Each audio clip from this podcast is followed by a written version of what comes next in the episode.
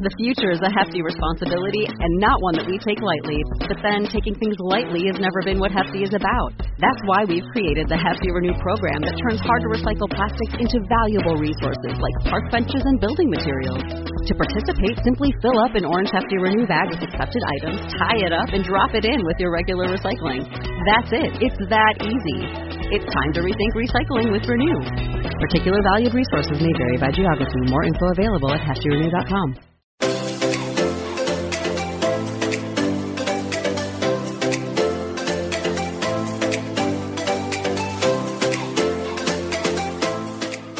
Welcome to Nobody Told Me. I'm Jan Black. And I'm Laura Owens. Would you like to be able to remember things better? Do you struggle to remember the names of people you meet briefly at a party or in a work setting? I know I do. Our guest, Nelson Dellis, can help. Nelson is a four time USA memory champion and one of the leading memory experts in the world. Nelson is also the author of Remember It The Names of People You Meet all of your passwords, where you left your keys, and everything else you tend to forget. Nelson, thank you so much for joining us. Yeah, thank you for having me. Happy to be here. You were born with an average memory, you say. So, how did you go from that to being a four time USA memory champion? Yeah, uh, that sounds kind of far fetched. And believe me, when I think about it, um, you know, growing up with kind of an average, nothing special memory, it's bizarre to me that I have won anything related to memory. um, but, you know, so I grew up with just an average memory, like you said, and um, my grandmother um, struggled with Alzheimer's for a while and eventually passed away when I was about 26 or so. And that's kind of when I started getting interested in memory. I would look up uh, and research a lot of, you know, tips and tricks that could maybe help me as I get older um, to keep my brain straight and strong and my memory um, fine tuned, you know. So one of the first things I discovered was memory techniques that have been around for thousands of years and these competitions where people are doing insane memory feats and that just that hooked me. And from then on I was just doing it every day. I've always wondered why it is that we can remember the words to a song like NSYNC's Bye Bye Bye, for example, but not dates or important things that would actually be applicable to our own lives. Yeah, no, it's memory is fascinating like that. I mean, there you'll find for certain people something stick you know beyond anything else that they hope to stick while for other people it's the reverse and um, i think what it comes down to ultimately is well maybe two things one is kind of the medium of which the information is passed along so in a song that's catchy, has a lot of visuals. It's kind of pop culture relevant at the time. Um, that sticks very easily.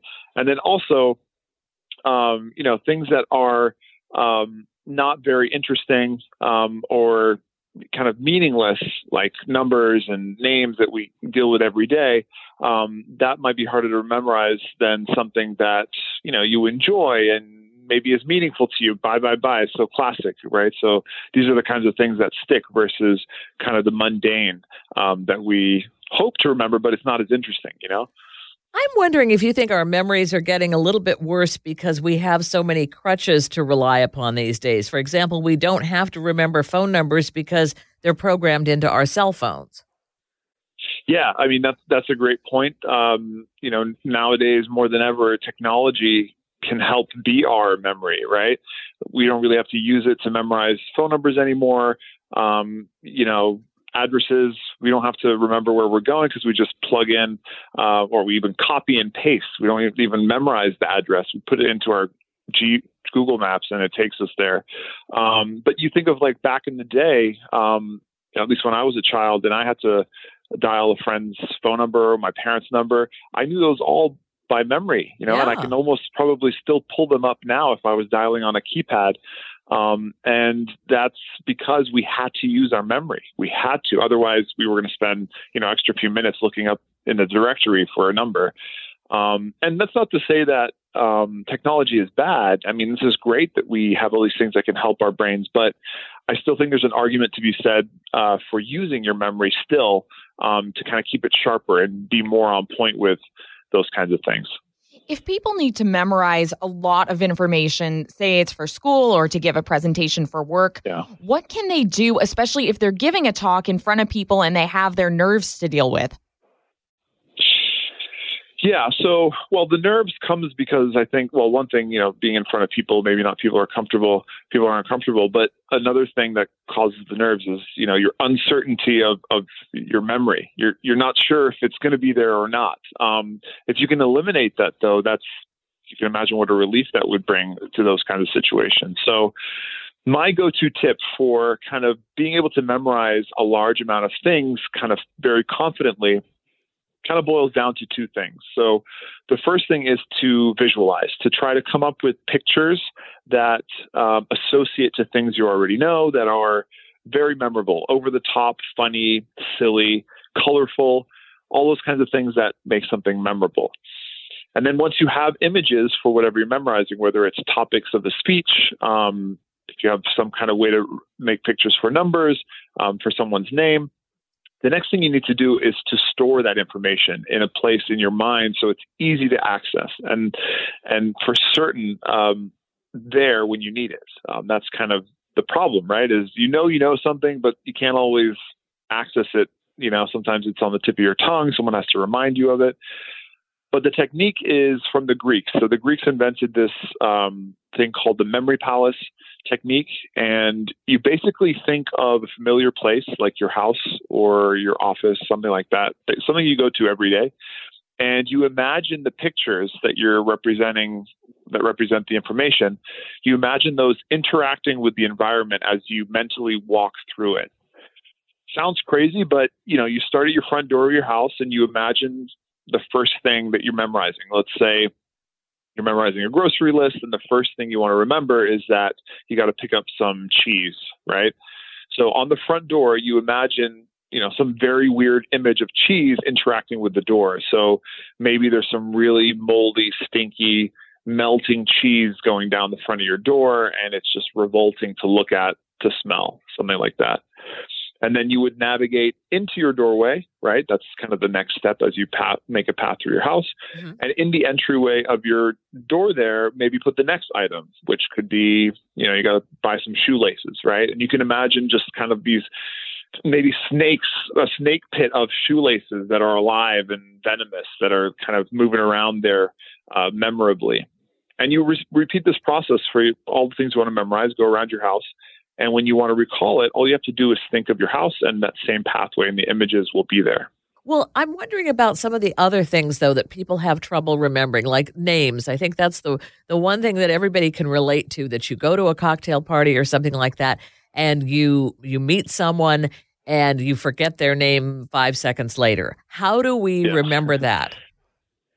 Yeah, so it's it's the same kind of process. Come up with a picture and store it, right? The memory palace specifically doesn't necessarily work for names because the problem is, well, I don't know how many people I'm going to meet in my lifetime, so where am I supposed to put them in my house? You know, mm-hmm. um, so ra- rather than thinking of a place you know well, they can be the person themselves can be the the anchor or the the thing that you attach the image to. And so whenever they show up, whether it's the next day, a year from now, whatever, they bring along with them the image that you use to remember their name. So what you do is, you know, you're meeting someone, you ask for their name, Bob, whatever, um, and you come up with a picture for that word, right? So whatever it reminds you of or sounds like, think of a picture. So my image for a person named Bob is typically like kind of this uh, orange bob that you see in the ocean floating, bobbing, right? Okay. And that's yeah. my image for Bob. Next thing is, as I'm looking at Bob in the face and we're maybe getting this introduction out of the way, I try to notice some kind of feature about his face, whether it's you know, maybe he's got uh, a dimple when he smiles, or he's got a really bushy eyebrow, um, or a wrinkle in his brow that I notice, you know, whatever comes to mind that you notice about their face. And you use that as the anchor. Just like we use the door to put the cheese on, you're going to put that uh, image of C Bob um, on his um, brow line, right? Let's say that's the thing I chose. Yeah. And you come up with a picture to, to kind of connect the two. And so the idea is next time I see Bob, he's going to have that same feature that I noticed, and I'm going to remember that weird image of a bob bobbing on his uh, his brow. So it's not necessarily that you have to have a photographic memory and picture every single aspect of the situation that you met Bob in and every feature that Bob has. It's just thinking about one or two things. Yeah, yeah. I mean, look, the, the more detail um, and context you can give to something, I think the easier it is to remember something. So if it happens to be a party that's the most memorable party of your life, and Bob had a, a special role in that for whatever reason, you know, it's going to be easy to remember Bob, of course. But you don't need to do that, and that's a lot of work if you're going to try to do that. So just choose a feature, come up with a picture for the name, and attach them together. Yeah, I've read before that surprise plays a major element in our ability to remember something. For example, we all remember where we were on 9 11 and how we heard the Yeah. news because it was such a surprise. It was such a shock. But what about other times? And I mean, do you share that view that surprise is an element in our ability to remember things? Definitely, and I, I use that exact same um, example uh, when I, I, I talk about why is it are we able to memorize or remember details about 9/11 versus you know say a year ago uh, yesterday, right? Right. Like, yeah. what's special about a year ago yesterday? Who knows? Um, maybe if it was actually your 21st birthday, that maybe that is a memorable day. But it's it's it's all about um, things being out of the ordinary. You know, whether it's bad or good or tragic or you know the the happiest moment of your life. These are all emotional cues that help. And surprise plays into that as well. That make these these days memorable over the mundane ones that we where most of it is just on repeat, right? Like we go to the we go to our office every day. We you know have a lunch break at the same time roughly, and we we de- we meet the same people every day. Um, and there are certain days that that changes, but um, it's hard to make them pop out if they're all the same. So when you have a day that's a surprise or it's completely different or out of the norm, um, that is going to stick out in our memories a lot better. We're glad you're part of our Nobody Told Me family of listeners, and we're excited to tell you about Lomi, the world's first smart waste appliance. If you've struggled with composting and feel it's too much work or feel bad that you're not doing your part to help the environment, you have to check out Lomi. Lomi is a countertop electric composter, and I love it because I don't have a traditional garbage disposal. With Lomi, I don't need to take a lot of trips to the garbage with food waste. I just turn food scraps into dirt with the push of a button. And in just a minute, we'll tell you about a special offer from Lomi for our Nobody Told Me listeners. I love my Lomi because just about anything I'd put in the kitchen disposer can be put into the Lomi on my countertop and turned into dirt in four hours. There's no smell when it runs and it's really quiet. Since I got my Lomi, I throw out way less garbage. Me too. And you know, I think it's cut down my kitchen garbage by at least a half. That means it's not going to landfills and producing methane. Instead, my Lomi turns my food waste into nutrient rich dirt that I can feed to my plants. It is so cool to see. I feel great knowing that I'm composting and creating soil instead of garbage. I have a basically limitless supply of dirt now for my garden, and Lomi is so easy to use. While you may want to get a Lomi for yourself, you may also want to get one for someone on your holiday list. This is a great gift that will help someone year round. If you want to start making a positive environmental impact or just make cleanup after dinner that much easier, Lomi is perfect for you. Head to lomi.com slash NTM and use the promo code NTM to get $50 off your Lomi. That's $50 off when you head to lomi.com slash NTM. And again, that's Lomi spelled L O M I. Use promo code NTM at checkout. Food waste is gross. Lomi is your solution. With the holidays just around the corner, Lomi will make the perfect gift for someone on your shopping list. Just head to lomi.com slash NTM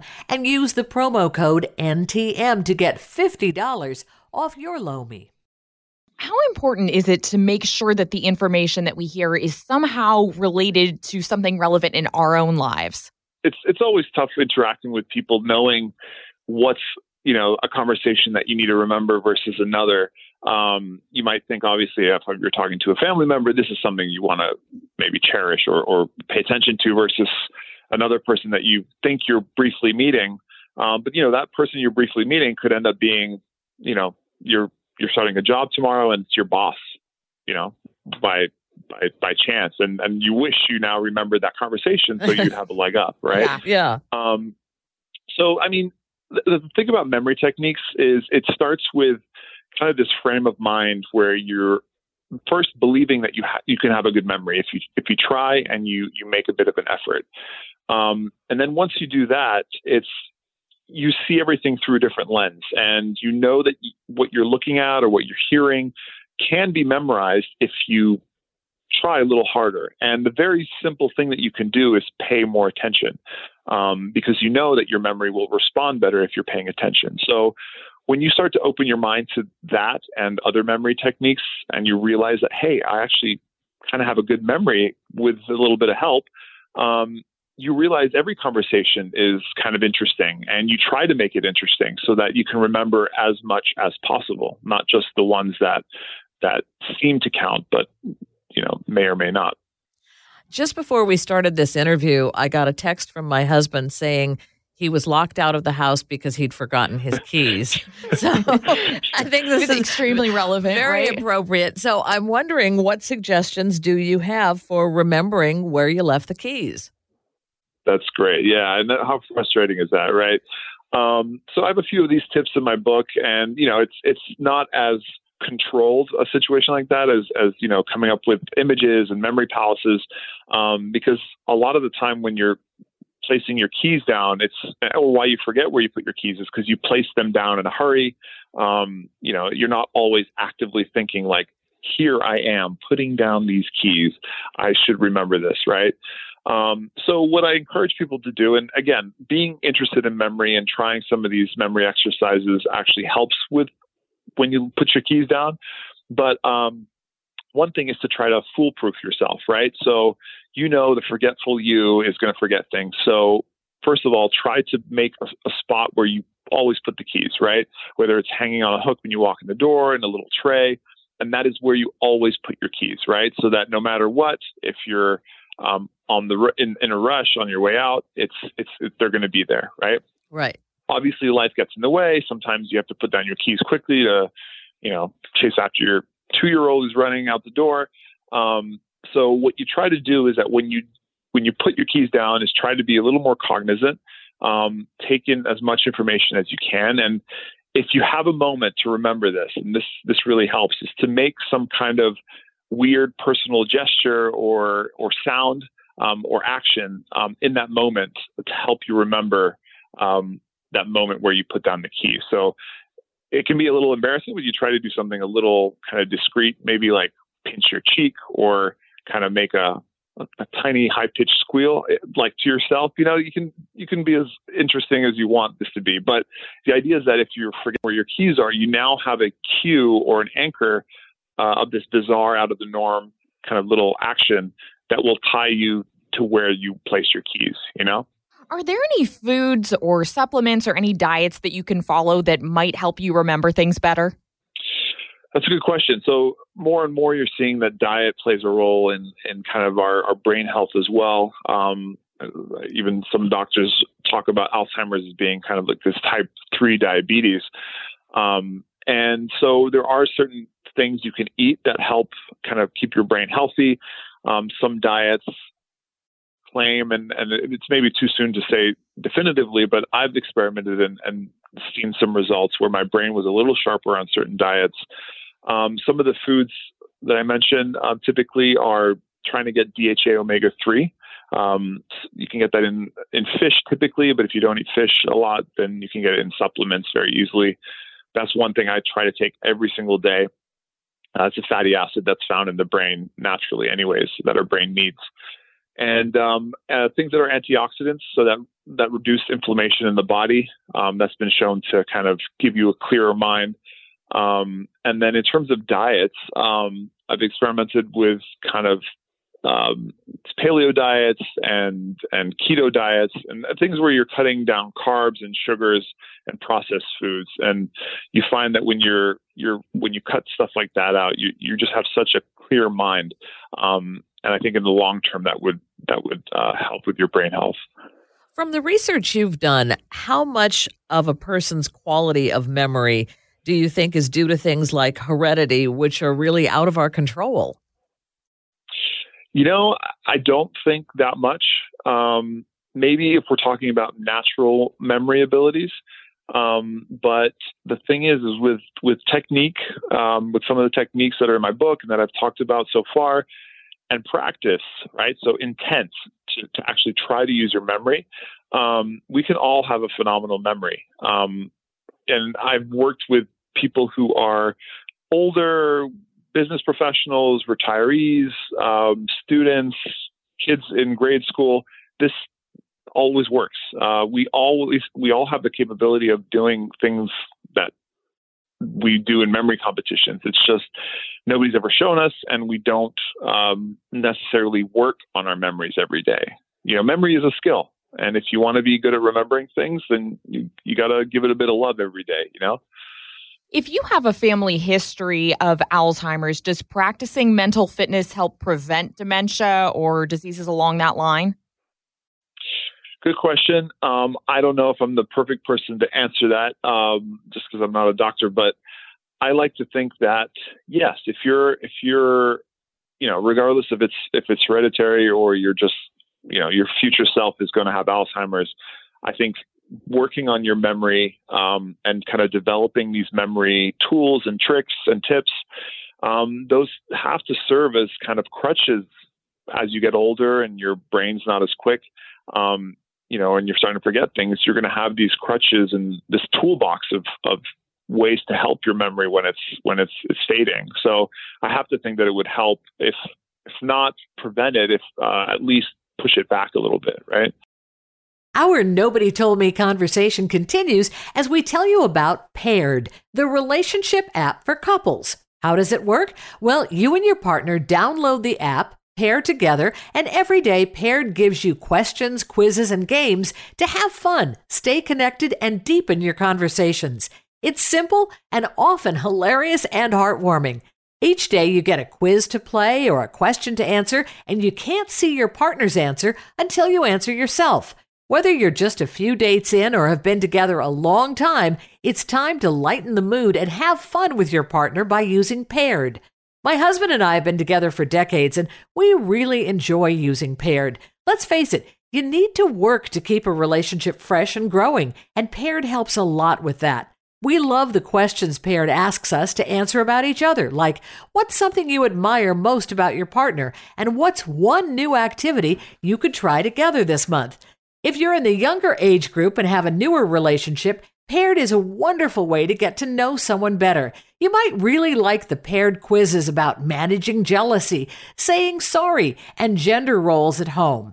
Try it out to spark meaningful conversations with your partner every day with fun, research based conversation starters. Paired has hundreds of questions, quizzes, games, and tips curated by acclaimed relationship therapists and academics. And Paired has a special offer for our Nobody Told Me listeners. Head to paired.com slash nobody to get a seven day free trial and 25% off if you sign up for a subscription. Just head to P-A-I-R-E-D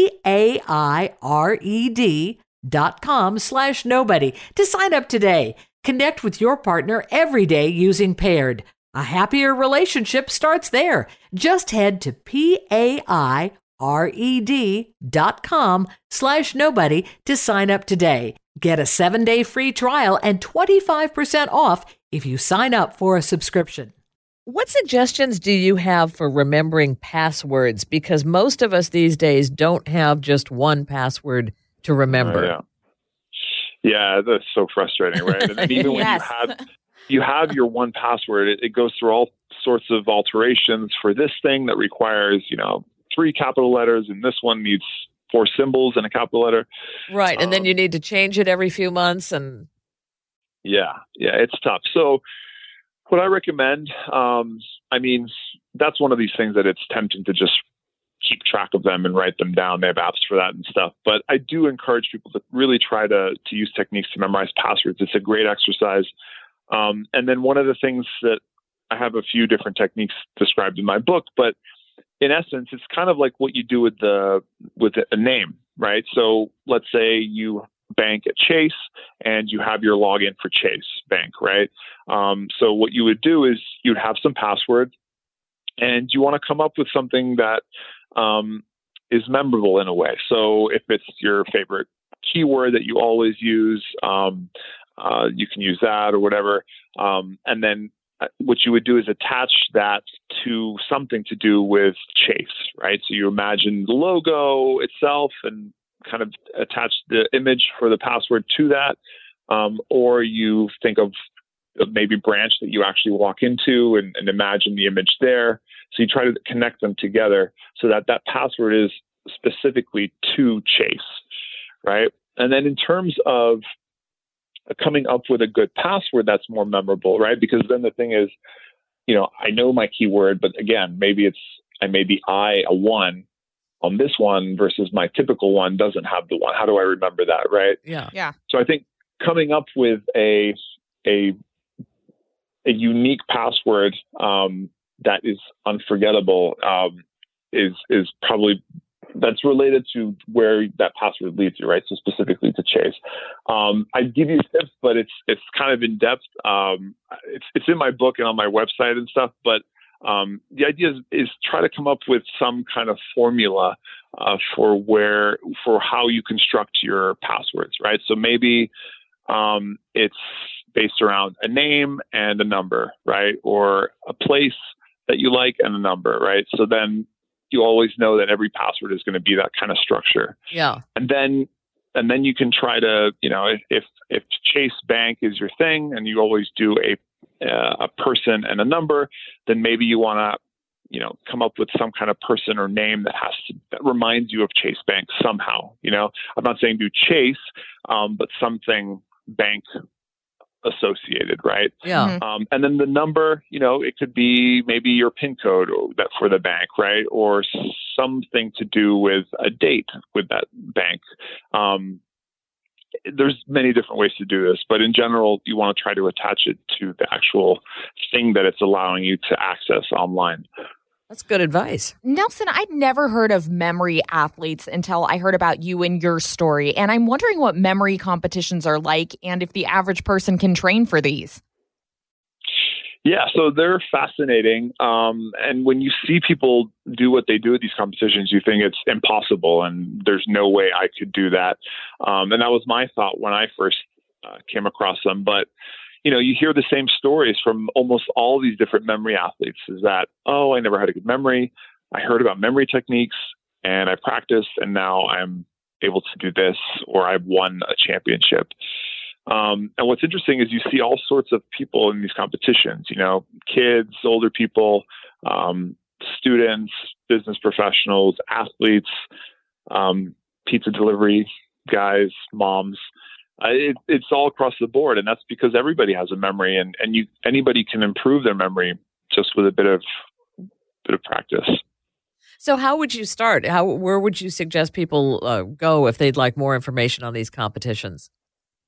Yeah, so the in the U.S. there's the USA Memory Championship. So I think if you just Google that or the website's USAMemoryChampionship.com, you can find some information about it and what the events are that you know decide who the champion is. Right. So you would learn those te- those those disciplines. So it's memorizing cards and numbers and names and words.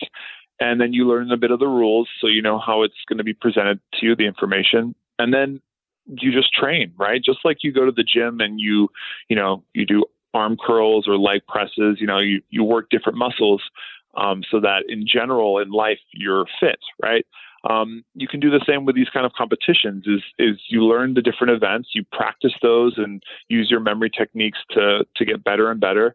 And eventually you'll get good at, you know, you'll be prepared for this competition, but at the same time you're working out your memory in general, which can help in the real life. Something else that is so interesting about your background is that you're this really accomplished mountain climber. And I'm wondering how your memory skills have helped your climbing and vice versa. Yeah. Um, so not many people would think this, but memory, uh, I'm sorry, uh, mountaineering or climbing has a lot to do with, uh, there's a big mental side to it. Um, and if you think about it, yes, it's physical. You have to get yourself from point A to point B on this mountain. Um, a lot of it is really long, really painful, cold, uncomfortable situations that you just kind of have to mentally push through. Um, And so my memory techniques, you know, I'm sitting there for hours kind of trying to hone in. It's kind of a, a, a sort of a meditation where I'm trying to keep my mind focused on one thing for a certain amount of time uh, to produce a result. And so I've definitely pulled a lot of that out to my mountaineering because you know you want to quit because it's it's hurting, you can't breathe, and um, you know when you just block that out for a few hours, um, if you're able to do that, you're going to get to your goal and summit. So it's definitely helped out. Um, and then vice versa, right? Uh, mountaineering makes you stronger mentally, and that has kind of transferred over to these memory competitions as well. And can you tell us a little bit about your charity, Climb for Memory? Yep. So, uh, Climb for Memory is a charity that I started about eight years ago. Um, once I was getting into the world of memory techniques, I was just fascinated by it, and even more fascinated by the fact that nobody typically knows about these techniques or these competitions. It's it's largely unused by the general population, and I wish it weren't. I wish people were taught these things in grade school, um, and it should be. Um, so, anyways, I, I, decided I need to come up with a way to one bring attention to Alzheimer's, um, uh, and then second, also to make people aware of these techniques and brain health as a whole. So, I thought, okay, well, I'm nobody. You know, I, I need to find a way to to to get people's attention. And so mountaineering seemed to be the answer to that. Um, I like to go on these big climbs, and I thought, why not tie that to something that might turn some heads, right? So I go climb Everest, and people are fascinated by that. And oh, I'm going to learn a little bit about memory and and and maybe help support uh, some Alzheimer's research. So Climb for Memory is the result of that. It's this charity that I, I climb mountains or organize mountain climbs around the world um, to bring awareness and funds to Alzheimer's research. Nelson, our show is called Nobody Told Me, and we always ask our guests, What's your nobody told me lesson? What is it that nobody told you about memory or or life or whatever? You can take it wherever you want to go. What is it that nobody told you that you wish somebody had told you and that you'd maybe like to pass on to others? Yeah, I mean, it's exactly the message I, I'm saying on your show is is that nobody told me that you could have a good memory. You know, I always thought that memory was something that you were either born with, like good memory, or a bad memory, and that was kind of written in stone and unchangeable.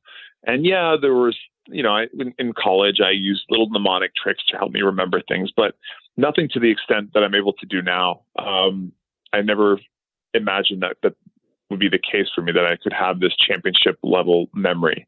So nobody told me that uh, memory is moldable. No matter how bad you think your memory is, um, you have a memory champion in you. Um, so I'm telling everybody on your show. So they can't say nobody told them that. I love that. That's I love great. that. Yeah. And Nelson, how can people connect with you on social media? Yeah, um, first my website's uh, nelsondellis.com feel free to go there. There's memory tips and i have a blog and uh, connects to all my social there and people can send me questions if they have any. And then um, i'm big on my youtube channel. Uh, i post a lot of uh, memory how to videos there and you just search nelson dellis memory you'll find tons of stuff. All right, super. Nelson, thank you so much for joining us. Yeah thanks for having me i hope i was able to give you guys some little tips that are helpful Some absolutely great advice. We really appreciate it. Our guest has been Nelson Dellis, author of Remember It The Names of People You Meet, All of Your Passwords, Where You Left Your Keys, and Everything Else You Tend to Forget. And again, you can connect with him at nelsondellis.com. I'm Jan Black. And I'm Laura Owens. You're listening to Nobody Told Me. Thank you so much for joining us.